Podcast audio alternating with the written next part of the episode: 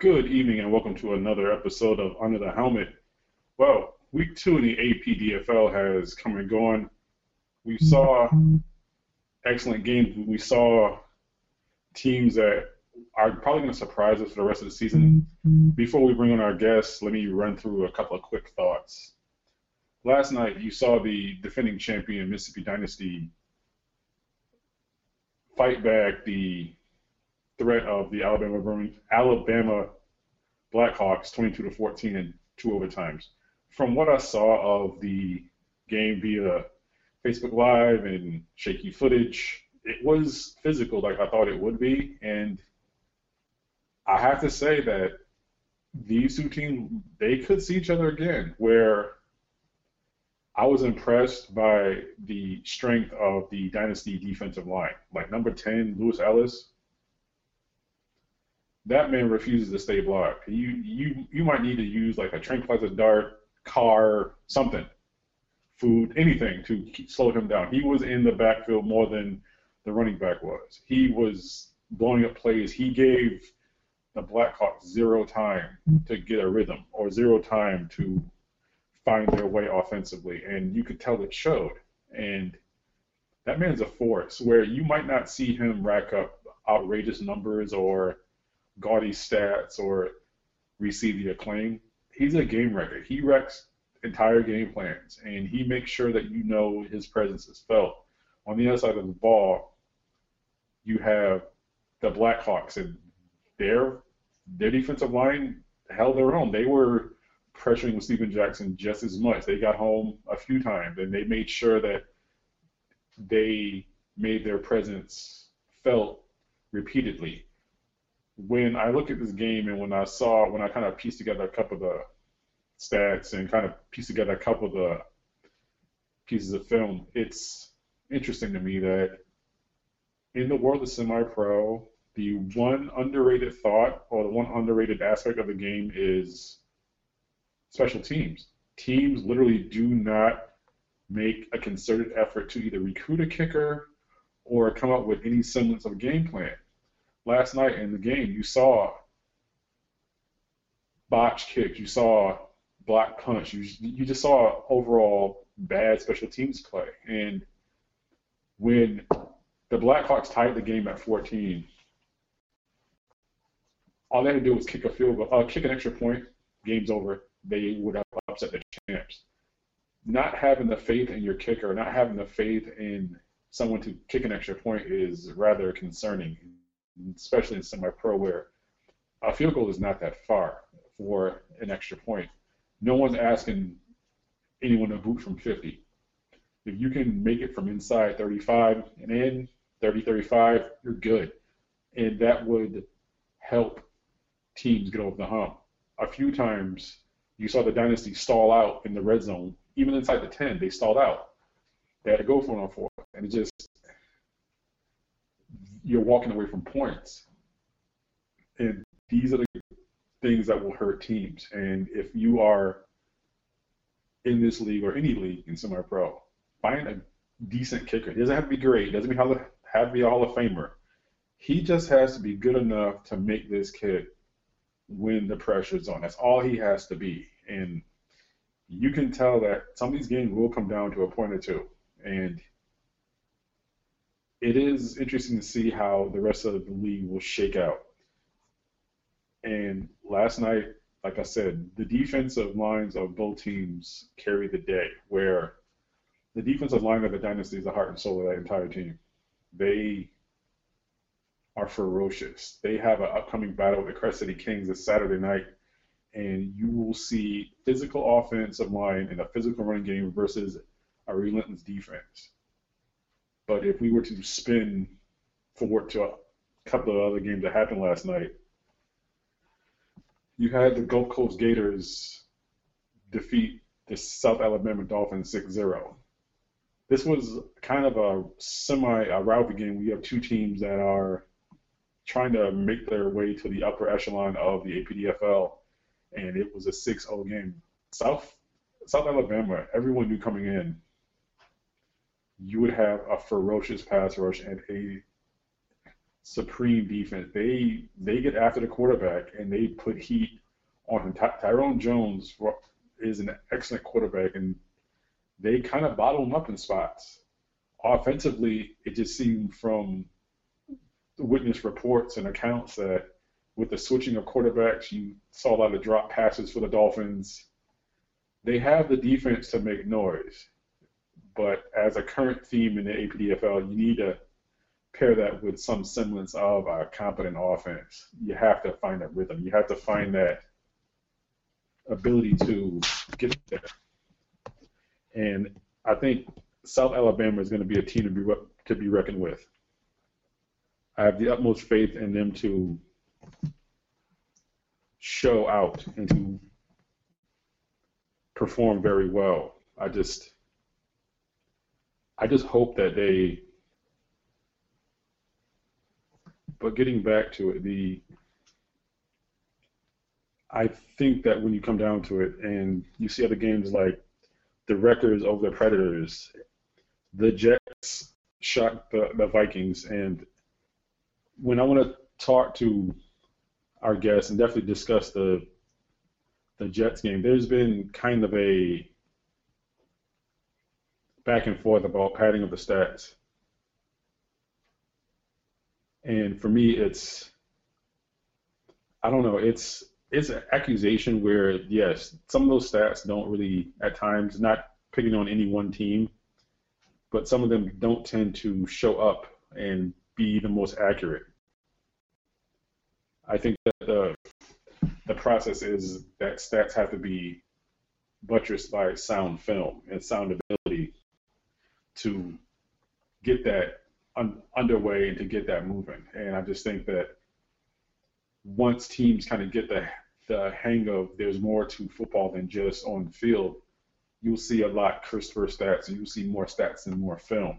But congratulations to the Jets for beating a pretty good Vikings team. And when you look at the APDFL, especially this week, you had not to bring a whole bunch of names, but you had an issue over the bylaws. And if you're a team owner, as in anything, that team is your product. It's what you put on the field, and you got to read the bylaws. They're they're there for a reason. And for me, it's it's as a casual observer, it's more of there's no reason to hop on social media and be mad. It's more of read the bylaws, follow them, don't follow them, suffer the consequences. You move on from it. You get better. You learn from it. And I just think that there should be more of an effort placed towards the actual business of football. Like all of us like to joke around, be petty, and laugh, but when those when those pads start popping and those helmets start colliding, that's when a lot of the talking kind of slows down. Brings me to my last opening point. When you look at the scope and the width of football, especially semi-pro, there's always a need for a national champion. And as a casual observer, I've watched so many, so many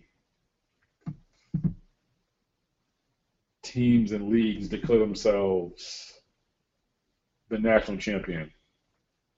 And I just don't really see that there's a true national champion. You have four or five different national championships, but there's no criteria, there's no warning. There's no system of we chose this team because they did this, this, and this. There's no true ranking system because in semi-pro there are too many hands involved in the process. If you have one sanctioning body to award a national championship based on a game, I think that would help the sport grow exponentially from coast to coast.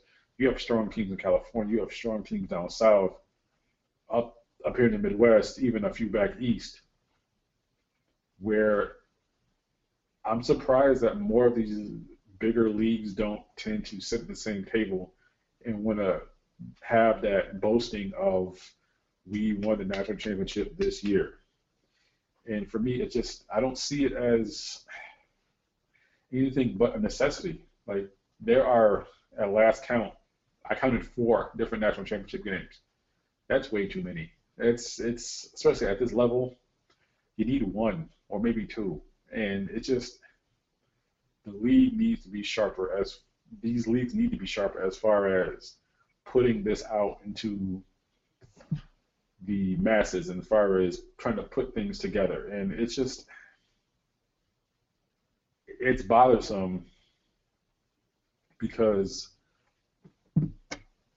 when the season ends, you have a long off season. You have players may they may play another season. Like if APDFL guys, some of them might jump in the summer league or play a fall league, but the ones who don't, they have that long off season from let's just say May or June to about February. What does it look forward to? If you had a national championship game in I don't know July or August, you could definitely drum up interest and bring semi-pro to the forefront. With the alliance doing the same for the NFL, as far as it's not the NFL, but it's a reasonable facsimile thereof. I think semi-pro, semi-pro is honor bound to help their players and help the organizations in these leagues kind of reach for more. I just don't see the urgency or the want of certain leagues. And if there's a setup there, people need to understand that there's a setup and there's a setup to get this done. There are plans in place. But before we bring on our guest, let me kind of jump back to the uh, Dynasty versus Blackhawks. When I watch this game, I watch the fact that if you look at the landscape of APDFL, yes, the Dynasty are still the odds-on favorite to three-peat, but you literally have between six and eight teams that can, could conceivably, under the right circumstances, maybe a player gets hot, maybe a couple players get hot, or coaching reaches a certain group, who gives them a run their money.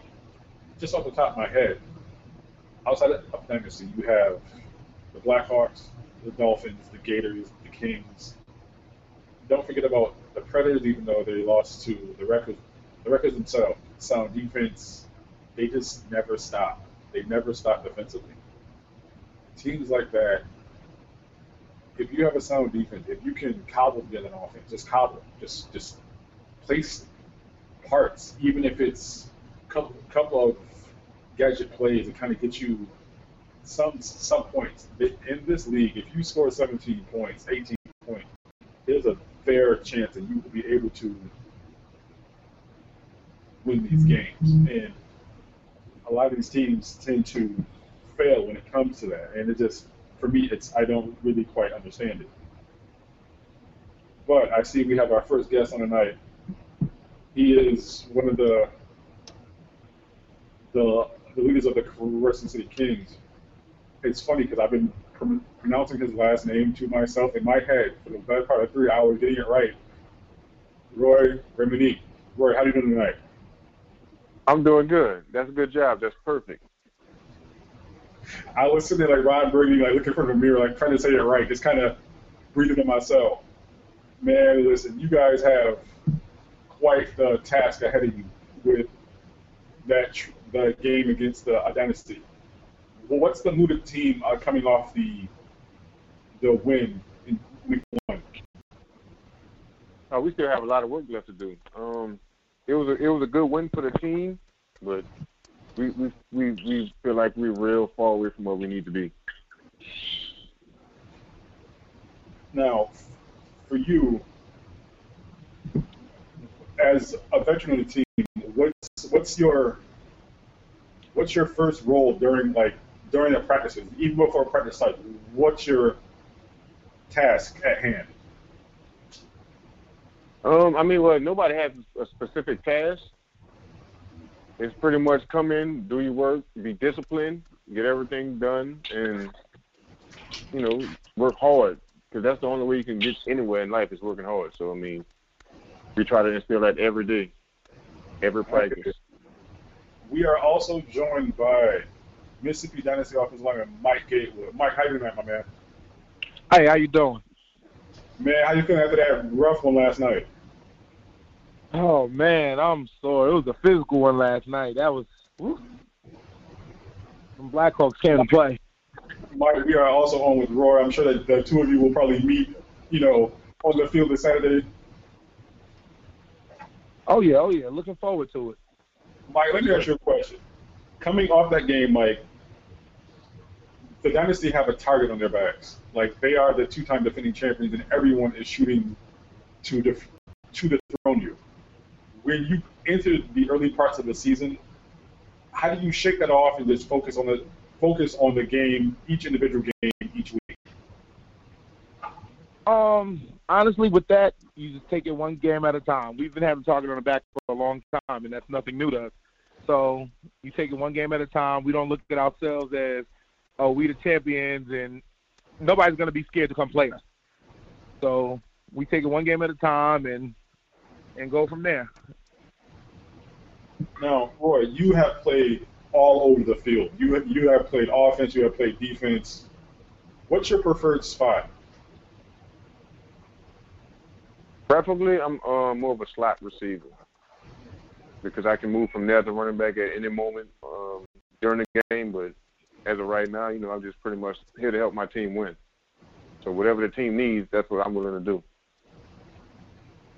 Now, Mike, you're facing a Kings pass rush that Coach Washington, Coach Allen, they have they have pieces in fact that they they are hell bent on trying to get in that back foot and getting home.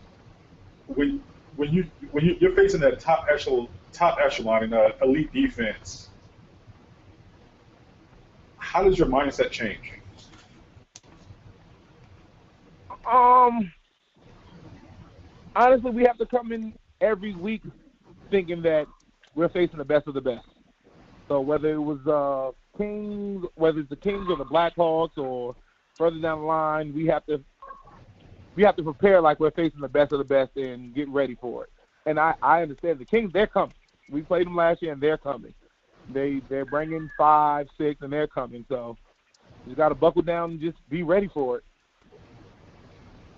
Now, Roy, as someone who coached last year and as decorated as a player as you are, what brought you back to the field?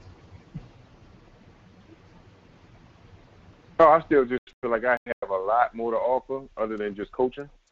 Like, because nowadays, you know, it's it's more or less you showing them like I'm, I'm more or less a coach on the field. You can actually show them what you what you want them to do as opposed to just trying to tell them. You know what I'm saying? So it's like I still got a lot left in the tank, and I don't know. You know, it's just I guess the itch never just went away. And like I say, it it'll just set me up where the players will have they'll see that you really played that and you're willing to get in there with them and go through each play. And you know, and it's just more respect earned. And then when you step up to the next level to be a coach, then they really have that respect for you already. It's funny that you mentioned that, Roy, because I actually honestly think that when you're when you wind down, whenever you choose to walk off, I think that there will be a a headset in an organization will probably be on your phone the moment that you take the pads off for the last time. Yeah, I, not- I, I really considered that. I'm not psychic, but let's just say I have a good feeling about it. Mike, when you, when you look at your job as offensive lineman, and just like you said, you try to treat every team like they're they have an elite defense. Are there times when you look at the person lined up across from you who may not be elite, and you just know in your heart that you're about to wear his ass out? when I say what I feel, I feel like that about everybody. Like I go on, I walk onto the field knowing I'm about to wash everybody that steps in front of me. But there's times where it's just like you, you got to be kidding me. Like you, you're not here right now to do this. Let's let's try again tomorrow. So yeah, there's times where you walk on like yeah, this is gonna be a good one. Have you ever felt like there's like a guy? I mean, I, I mean, you do have to say any names, but you felt like there's a guy who's may not be the most talented, but tries hard, and he he brought it for four quarters, even though his team took a severe L, but he fought. Like, did he earn your respect that day? Um, yeah, we played the game last year, and um, they they were they were at home and they were still outnumbered, and but they fought for four quarters, and I I couldn't do nothing but respect the players that were there. Like you, y'all tried. You knew what we came to do, and y'all tried, and y'all went for four quarters. I, you have no choice but to respect somebody with heart.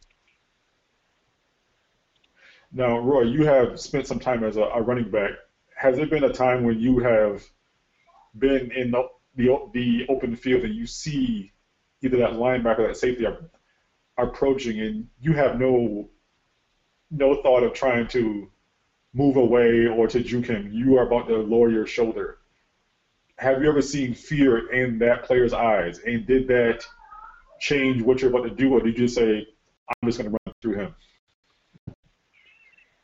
Yeah, I've been in that position a couple of times, and every time it's the, it's the same result. You you don't back off anybody, even if you have that fear in his eyes. You just you buckle down and let him know I'm here and I'm to be here every play, and this is what you're to get: maximum effort every play.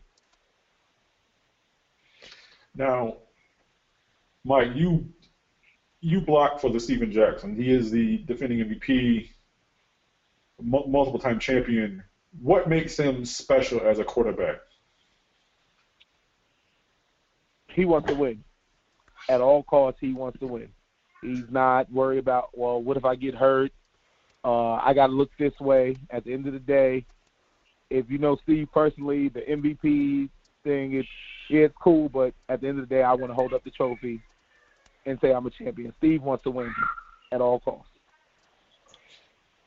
Now, conversely, Roy, you you have known Jyron for a very long time. He is he has been around the scene in New Orleans for a, a few years. What makes him an elite passer, in your opinion?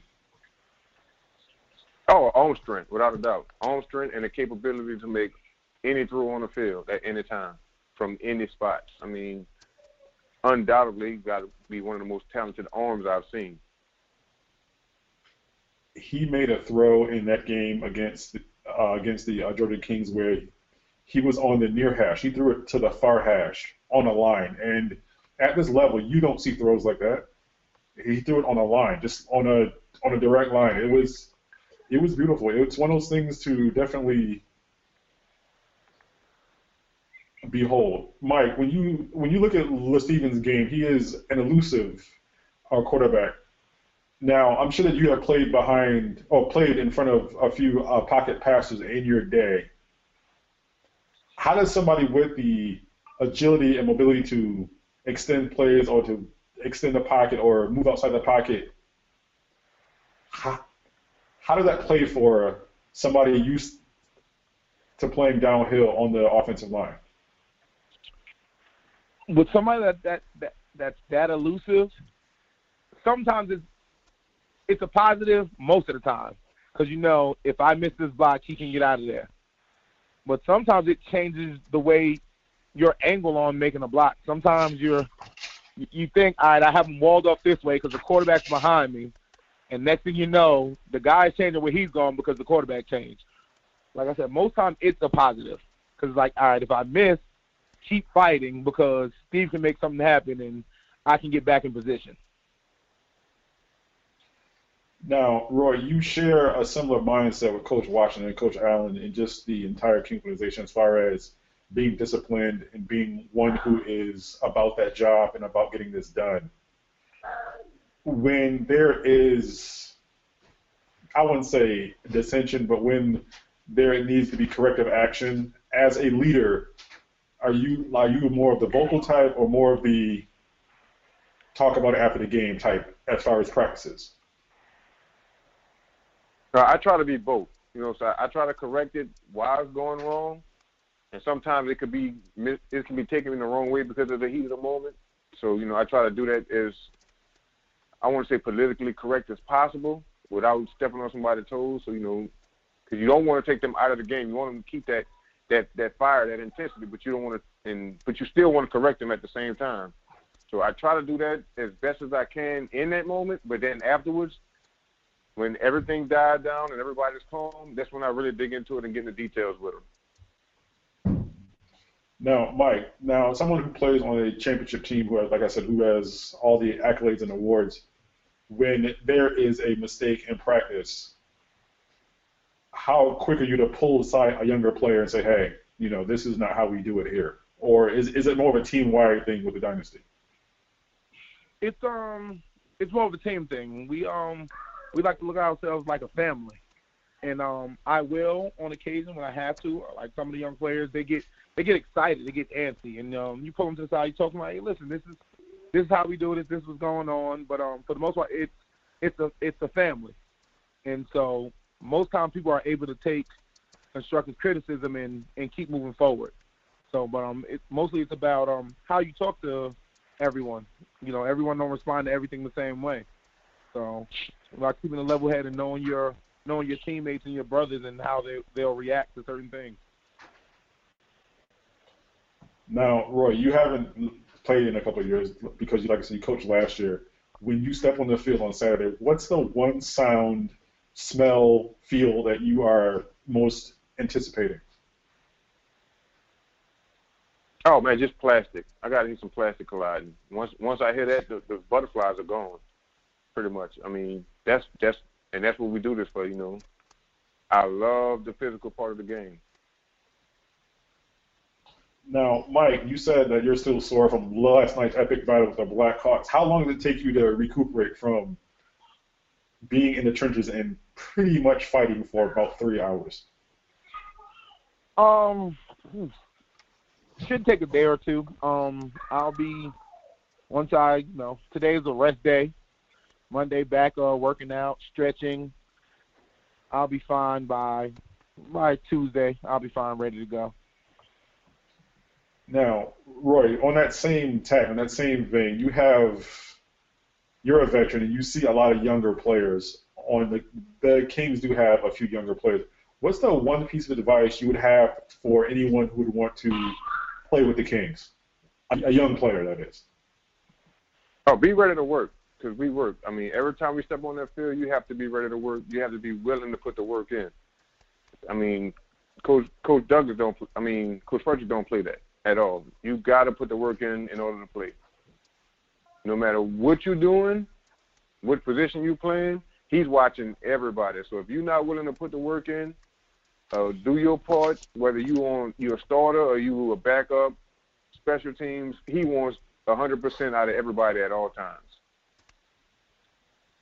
Now, Mike, you have Coach Lloyd is widely respected and known as an innovator. How would you tell a younger player who might want to join the dynasty in the future years about Coach Lloyd? What's what is his approach to rookies? Mike is a very laid back coach. He doesn't he's not he's not a yeller, he's not gonna he's not too quick to get in someone's face, but Mike wants results. And he, he like that's one thing we all have in common. We want to win. So be ready to come and produce. Don't don't come and be I I I. That not that big of a deal if the team loses. So Mike wants results, and he he's going to respect you and respect him. Now, Roy, you look at the you look at the entire uh, Great New Orleans area. You have such deep talent. I haven't seen an area it's not small, but it's not like New York, Miami. It's smaller than that, but it's such levels of talent. When you look at the Kings and you look at the city, how have the Kings managed to capture the hearts and minds of New Orleans? Oh, we we we we do a lot with the community. Like you know, we we we try to be out there a lot and have our players do a lot with the community. So I mean, when other players coming up see that, they you know when they don't get that uh, that shot to go to the next level, they know they can still come play for the Kings and still try to create their own opportunity. So I mean, it's just that's just the way things seem to have been working for us. Now, Mike, you have a different situation in Mississippi where the dynasty is the dominant team in the state. Just let's just call it what it is from Belhaven to Biloxi. It's just pretty much a dynasty state. When you are able to go recruiting, not even younger players, just players from other teams, what is the one thing that a player would be surprised about the Dynasty organization that you would tell them? Like one thing that would shock them?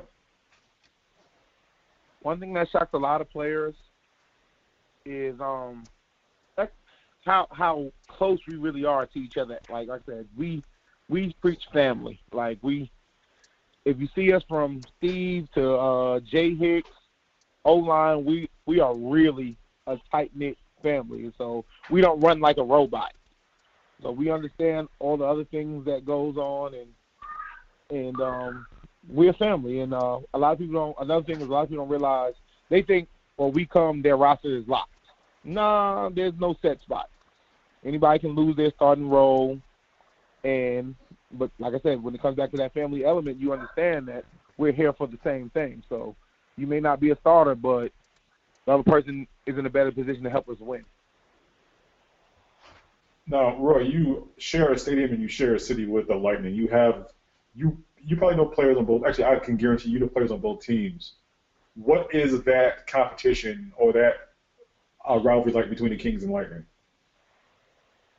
Oh, it's like the big brother, little brother. Like you know, um, the big brother always wins and picks on the little brother from time to time. But we can't take the little brother lightly, you know, because there is that time that the Lightning is get, becoming a good organization, a real good team. So we still can't take them lightly. So I mean, we just we up for the challenge with the Lightning, and I mean citywide is it's the best two teams in the city, pretty much. I agree. Now, Mike, if you ha- you're a, a veteran at APDFL, who is the toughest player you've had to block in your tenure with the Dynasty, and why? Um, that's tough because there's a lot of there's a lot of great D linemen. You know, you got Pat Campbell, uh, Jay Rob was there last night, Ken Wells, but last night, um, and I'm not sure if his name was number 72 from the Blackhawks. He was big, strong, and just he was quick off the ball and aggressive, and that was um that was one of the toughest ones in a while. Like I I haven't I haven't played against someone yet that was able to put all that together. Just yeah. Now, Roy, as we said, you are definitely a veteran of many teams and many seasons. Who is your favorite opponent as far as player that you love going against? Oh, that's a hard one. Um, man, I had to say Anthony Matthews with the Lightning. Fish.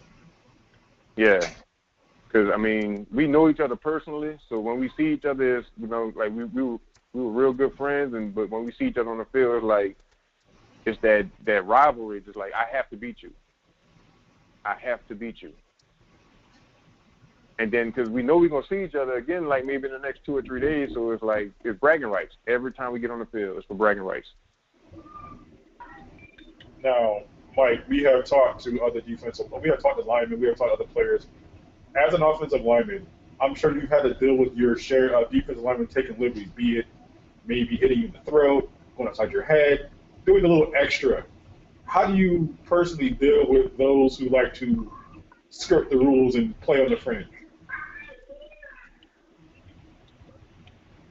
Um, I've learned over. It's a part of the game. People are gonna do it. Uh, you try not to react. Um, especially when you're considered to be a leader, you try not to react because then you get everybody out of that game by you reacting. So, uh, you know, you, you may give the ref a heads up, but anybody anybody that played sport know O line D line is one of the toughest but dirtiest parts of the game. So you do your best not to not to react. You let them know like, hey man, we're not we're not here for this, but it, that's the best way to deal. Not reacting, just go on to the next play. Now, Roy, same question to you. Like you, like I said, you played in a bunch of different positions, and I'm sure you've had to straighten a few people out. How do you approach that without catching the flag, or how do you deal with foolery? Oh no, I just beat them straight up and let them know that you can't beat me even by cheating. If you want to play dirty, you be by all means go play dirty. I'm gonna beat you straight up with, with the rules, and it makes me feel that much better to know that I didn't have to stoop to your level to beat you. Now, Mike, you have played in a various stadiums throughout as a member of Dynasty. What is the worst stadium you've ever had to play in and why? I'm sorry. What, what was your question? You've had to play in a bunch of different stadiums with the Dynasty as far as being the road team. What is the worst stadium you've had to play in and why? Ooh. Um, we played a game against the Emerald Coast, Coast Scorpions, and uh, their field was just sandy, and uh, it made made your legs heavy. Like it was, it was like running running in sand. It made your legs heavy. That was that was a pretty tough one for me. Like playing in Oakville. Yeah. Roy, where's the worst place you ever had to play as a member of a semi-pro team? Oh man, um, I was playing for the Louisiana Blazing Bulldogs. I don't remember the exact stadium. We were playing a team up north. Uh, it had to be close to Shreveport. Man, the guys had to come cut the grass right before the game. I mean, it was knee high, so we we literally had to wait for them to cut the grass right before the game. Before the game. No, no, that ain't right. Now, now Mike, when your career is done and you have looked back at the scope and you've looked at all the accomplishments, what is the one thing that you will take away about being a member of the Mississippi Dynasty? Um, the one thing I, I gained brothers. Like that's that's one thing I'll take away. I gained brothers. Like I've been through some personal things, and they were there. You know, so from Mississippi Dynasty, I gained brothers. Like like I told you before, like we all here to win, and that's one thing about the Dynasty. But we're all here to come together and be be there for each other. Now, Roy, you you you mentioned the uh, Blazing Bulldogs, and for those who don't know, the Blazing Bulldogs will probably go down as one of, if not the best, semi-pro team, or one of to ever play in the Southeast, maybe in the United States. They won 43 straight over three seasons. They would put up triple digits on people. They played tough competition everywhere, everywhere from Texas to Florida, up, down, everywhere. Roy, as a member of that team, and you look back at it, you had such an ensemble of talent. One, how did you how did you all stay together as a team for so long? And two, are there lessons from that team that you would bring to the Kings today? Yeah, well, we stayed we stayed together so long because, like he said, it becomes a brotherhood. Like you come from different odds and ends of the city, and you just mesh, and you you you form friendships that will never be like they'll never end. No matter what, you might see this guy two weeks later that's still one of your best friends. And we haven't played together in, in almost three years.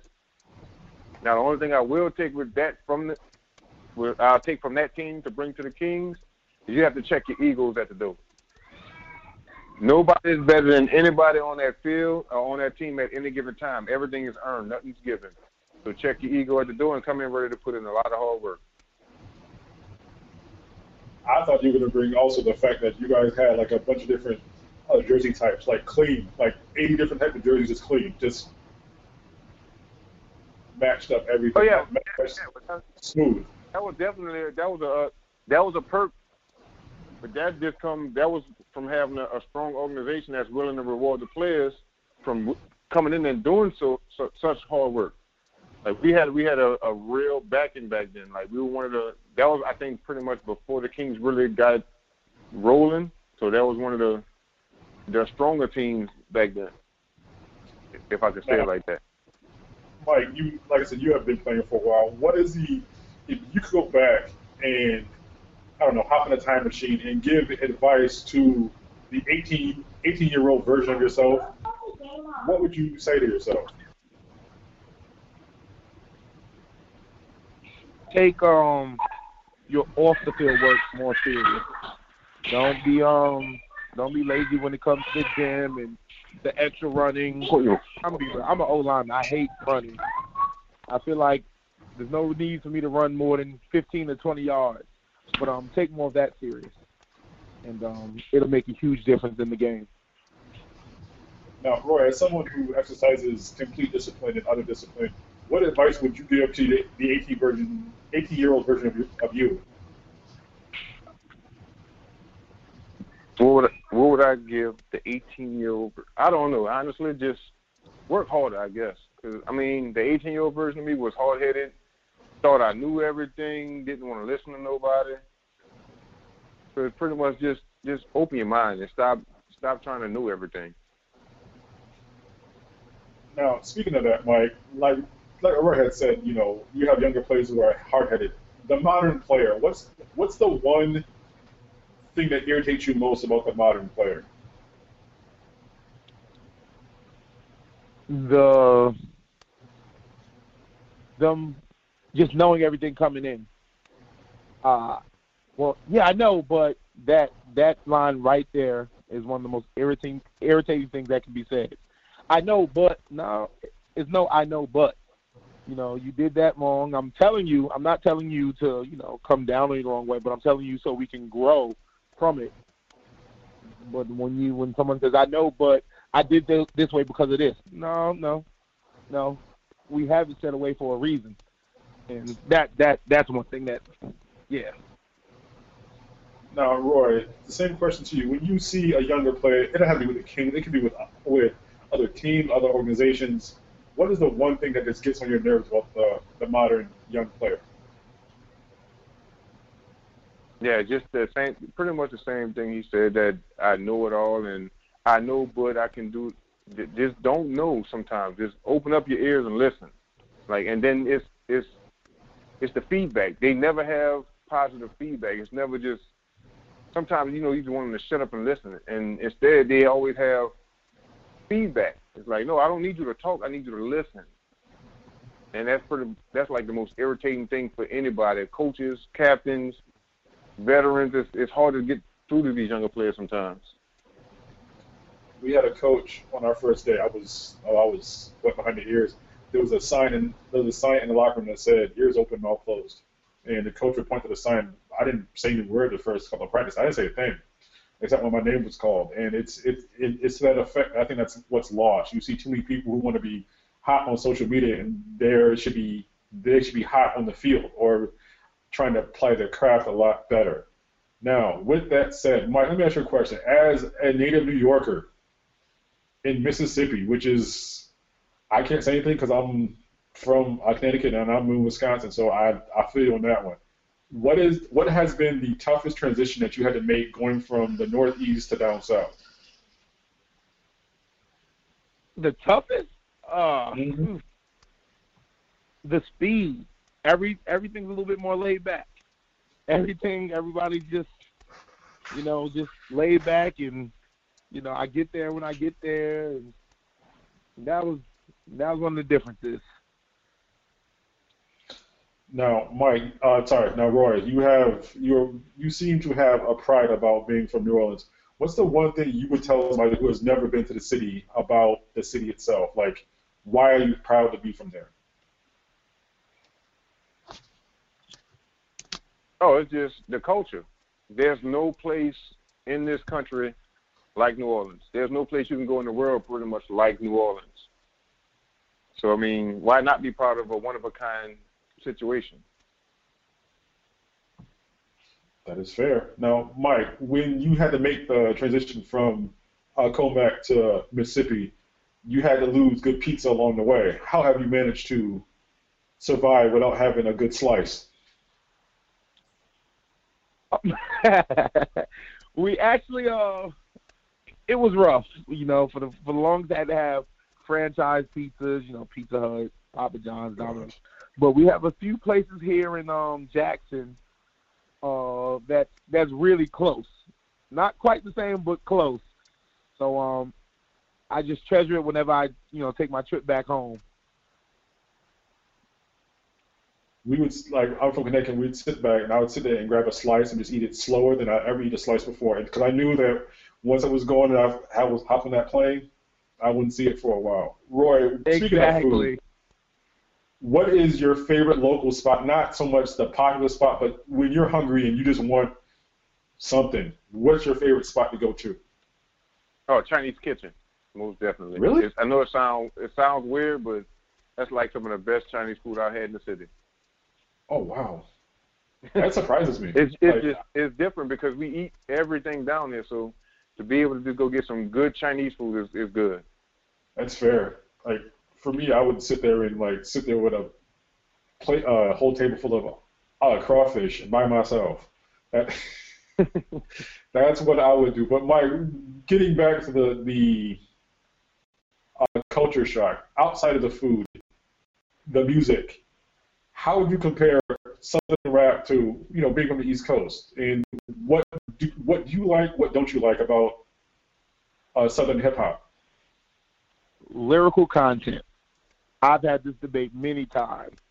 Lyrical content, like from, from what it seemed to me from being here, and I've been here for a while. I've been here for um, a little over ten years. Um, they love, long as you got a good beat and a snap and, and a catchy uh, hook, the song is, is great. It's going. But uh, I like to play my music and just ride and you know not have to hit you know the back button too many times just to hear one song. No, I like lyrical content that I can drift away to.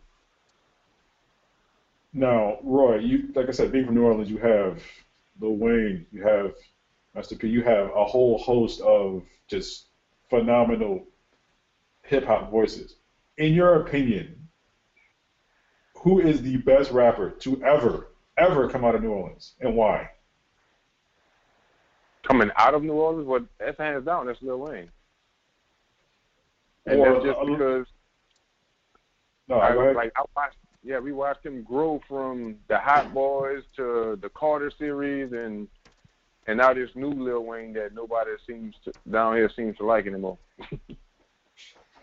Now, Roy, who is the local rapper that you think will make it big in the next few years? Like, no one heard him outside of New Orleans yet. Locally, um, hmm. Let me see. There's, there's, cause there's so many. I, that's a tough one. I'm, I really have to sit down and think about this one. But uh, man, um, there was a dude, uh, young and I mean, sadly, he his life was ended shortly, but he was, he was BTY YoungN was on his way. Now, Mike, now you've had to, like I said, you you've been there ten years. Which college team do you cheer for down there? Are you a are you a Hail State guy or are you an Ole Miss? Um, Jackson State. That's what I'm gonna say. By default, I'm a Wow. Jackson guy, but but when it comes to those two, I'm I'm a, I'm more of a uh, State guy. See, I find that a lot, lot of people are more of uh, Miss, uh, Mississippi State guy. Now, Roy, now I I gotta ask, we've been cool for a long time, and I'm still surprised that somebody from Louisiana is an Alabama fan. Explain to me why. Oh man, um, it, it, I mean, it's not, it's not really too much to explain. I mean, I grew up playing safety and watching Roman Harper made me want to play safety even better. And I started watching him playing for Alabama. And when he turned it on his senior year, that just made me want to go to Alabama and play at Alabama. And I just became a fan. Now, Roy, when you see Alabama pr- pretty much handle LSU year in, year out, every year seemingly, how much satisfaction do do you take to know that your your Crimson Tide have crushed the dreams of a Tiger fan for the better part of a decade now? Oh, I I I, I indulge in it. I walk around with a with an S on my chest every time I walk up to a, a LSU fan. Like I literally saw uh Derrius Guice at a parade last night, and when he walked past me, it, it felt so good just to tell him like roll tide. See.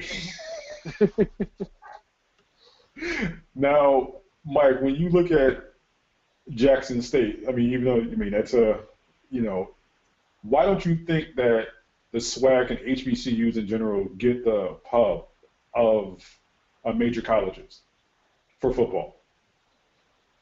Um, I believe they don't have the uh the same resources so uh to say like as an Alabama or a Mississippi State. So you know it's not as attractive for a lot of uh top athletes to go. You know you ha- you'll have one or two here and there that'll decide to go, you know HBCU, but for the most part, it's not as attractive. Now, Roy, you you had mentioned being a safety. I'm like I said, being a little older. I got I got the chance to watch Alabama play uh, Miami down at the uh, Sugar Bowl for the uh, national championship in 1993, and you mentioned safety. The greatest play I think I've ever seen in college was Lamar Thomas on a go, beat the corner. He beat Antonio Langham going. George Teague ran from about 50 yards away, caught up to him at the eight yard line, ripped the ball out of his hands, picked it up, and ran the other way. If that and Alabama went on to win a national championship, if that doesn't kind of send a chill through like just knowing that Alabama won a national championship in New Orleans, I don't know what is. In your opinion, what is the greatest moment that you have watched Alabama as a fan, like the the greatest moment, the greatest play that you've seen as a Tide fan? Um, um, I would have to go back a couple years to. uh I don't want to see this wrong. I think it was. Correct me if I'm wrong. Uh, I think T.J. Yeldon was the running back, and they came back to beat LSU. Yep. It, it was. He is. He's about to make himself a little bit of cash too. Now, Mike, when you look at now, Mike, what is the most overrated movie that everyone loves that you can't stand that you you you sat through you like this is trash. I don't want to watch this crap anymore. What is the most over, overrated movie to you? Overrated movie. I, that's a tough one. I, I'm not even sure. Uh, I don't know. Like, I, wow. Um, nine times out of ten, and I don't like I don't like a lot of hype about a movie anyway. So if everybody wants to see it, it's like, yeah, no, I'm good. Well, there's, Roy, what- nothing recent I can think of. That makes sense. Roy, what is the most overrated movie to you? Venom. Lately, Hey I went to see Venom, and it just it's it, it kind of it hurt my feelings a little bit with the the way Marvel was going with their series, and I was like, oh no, you couldn't do this to me right now. because I I thought that Venom was supposed to be this hyper violent, like really aggressive. No, it was like the PG-13 like kids Venom. Like Yeah. It was it was upsetting because I'm a big fan of the Marvel series, and I was just I was really upset. what's your favorite Marvel movie, Roy? Right now, I have to go with uh favorite. Oh, got to go with the Avengers I agree. first. They got the next one coming out in a month. Yeah, the first one was it's just a classic. 'Cause you really can go back after watching all of them. You can go back to that first one and say, "Oh, it's like they drop little little Easter eggs throughout the first one, and you can go back and relate to every last one of them through that first one." Now, Mike, what is your favorite Marvel movie? Some weird reason I like Ant Man. I don't know what good. it is about him. you know, that's yeah. Now, I I like Ant Man too. It's it's definitely good. I think my least favorite was probably uh, Daredevil, the Ben Affleck Daredevil. That that movie was so bad. that, was, that was a bad movie. I couldn't leave the movie theater because it was like a date. I'm sitting, there, I'm like, oh lord, please let this. Like the first five minutes, I automatically regret going to watch it. I was praying for blindness. I'm like, this is it. Just end it. Just stop. Just. If Ben Affleck acted any more wooden, you see a termite fly out of his nose. yeah, he was a little different than that one. Uh, stiff. But Roy, to you, when you look at the course of just the whole season itself, and you look at how you see people acting a fool via social media. Now you are one of the most chill people on social media. You don't really let people have it unless they cross the line or piss you off. When you look at a player who may not be the greatest player, who might be trying to run his mouth, what's the one piece of advice you give him about how to approach the whole social media age? Hey, if you can't back it up, don't say anything at all. Just sit on your fingers and don't type anything until you can prove yourself. You know, they got a lot of guys that that's not proven, and you turn on the film, they either still sitting on the bench or they getting blowed off the ball. The receivers running by them, they can't get off the line, and then when you get on Facebook the next day, uh, any form of social media is just like, oh yeah, well I had a, the best all around game, but when you turn the film, it's like, dude, the eye in the sky don't lie. Come on now, like that's you can't run from the camera. Exactly, Mike. I'm sure without saying names, you probably could think of like four people, no names, who are the hottest of garbage. What advice would you give to them about their social media approach? Um, social media is only entertainment. So hey, keep having fun, but you know, we're gonna find you during the game, and when we up close and we face to face, and it's a little different. So you know, keep having your fun, but we gonna find you. Now, Roy, I know you had mentioned that you like to grab some Chinese. What New Orleans staple food that is is your favorite? Be it a beignet, be it uh, crawfish. What's your favorite local food outside of Chinese? Oh, my favorite favorite local food, uh, red beans and rice. Amen. Red beans, rice, fried chicken. You, you, I mean, you can't beat it. Mm-mm. That is no word of a lie. Like I can actually tell you from personal experience, being, uh, I'll be honest, hung over after, let's just say, a wild night on bourbon or just a few wild nights, and stumbling over to uh, a Cafe Du Monde and looking for that beignet and coffee, and then somehow every day finding shrimp, uh, shrimp and grits. Make that Yeah, shrimp and quick, grits real is good. quick. Now, Mike, we're looking for this game. You're, like I said, you're playing the Kings. You're playing, you know, this might be a clash of the top two teams in the APDFL. You know, like you said, you know they are going to come screaming, like come down the line. When you look at the people across the ball, and you look at the fact it's it's going to be probably a nice, clean, well game, well uh, mannered game.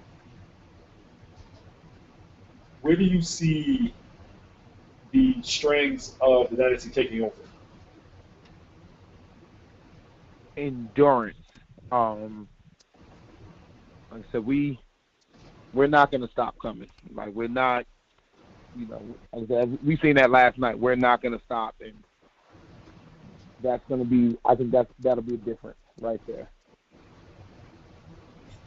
Now, Roy, to you, when you you know when you put that plastic on and you were about to head out on that field, how do you see the Kings being able to assert their authority over the dynasty?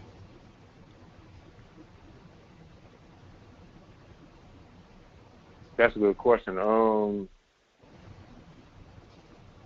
it's just going. I mean, the trenches, the battle of the trenches. We got to win in the trenches to win that game, pretty much. We know they're gonna bring it for 60 minutes, so we got to bring it for all 60 minutes. And whoever can bring it and dominate that line of scrimmage. So that's, I mean, that's pretty much our goal to try to dominate that front line. Now, Mike, what is the one gift that I'm not sure if you have children, but that as a football player at this level, what's the one gift or one one lesson that you want to teach either your kids or if you have kids or nephews, nieces? Um, I don't have any children, but um, a lot of people don't don't let anything deter you. Like uh, I don't know. If, a lot of people don't know this, and I, I share it, but a lot of people don't know this. Actually, I live with multiple sclerosis, and some people that like the end of it, but nah, keep going, keep trying. Like go for what you want. That's that's my lesson lesson to. I do have a lot of decent nephews. That's my lesson to them. Don't let anything stand in your way. If you want it, go get it. Now, Roy, I know you have children. I mean, you, you know, you are a proud dad. You, you you can tell that there's a fatherly pride you have for your children, what lesson as a football player and a damn good one would you want to pass on to your children? Oh, never give up and work hard. The harder you work, the better you're going you're gonna be at anything. And that nothing's always gonna go your way. So when it goes wrong, you gotta push through it and just work even harder. Now, Mike, getting back, you know, this is a bit off Roy's point. Roy's point, you see a lot of people who look like the three of us who may not have oh, or forfeit their chance to use football as a means to either channel frustration or to to let it out. When you see somebody who is ultimately talented who, who loses that ability to express themselves via athletics, how does that make you want to inspire the next one to ascend to a better lot in life? Um, it like I said, it we we, we do have that ability to, to show. Listen, there's, there's other ways to get that frustration out. Like, um, you know, I actually one of the things I say a lot. Feel, a lot of people go off feelings and emotions, and you know you can't do that. So, but you have because we're human.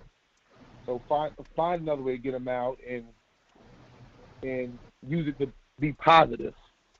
You know, and that's a yeah.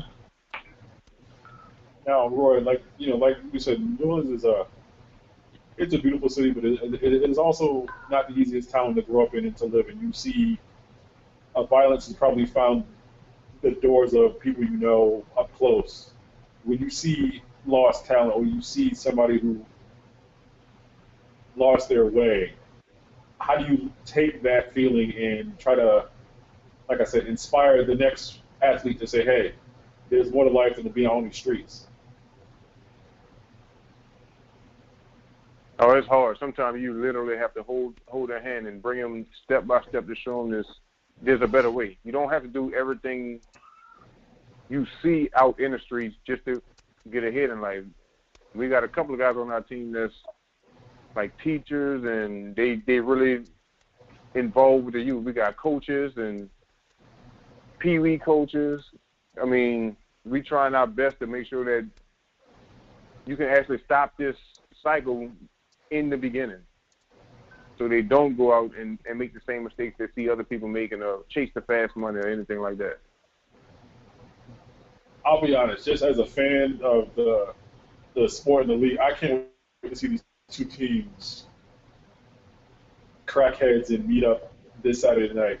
Roy, Mike, thank you so much for joining us tonight. I really appreciate the time. Thank you for carving out part of your Sunday. I really appreciate this, fellas. Man, thank you for All right, having thank- me, man. Yeah, thank you for having me. I appreciate the, uh, Thank you for joining us for the another episode of the uh, Under the Helmet podcast. We will catch you next week. Thank you.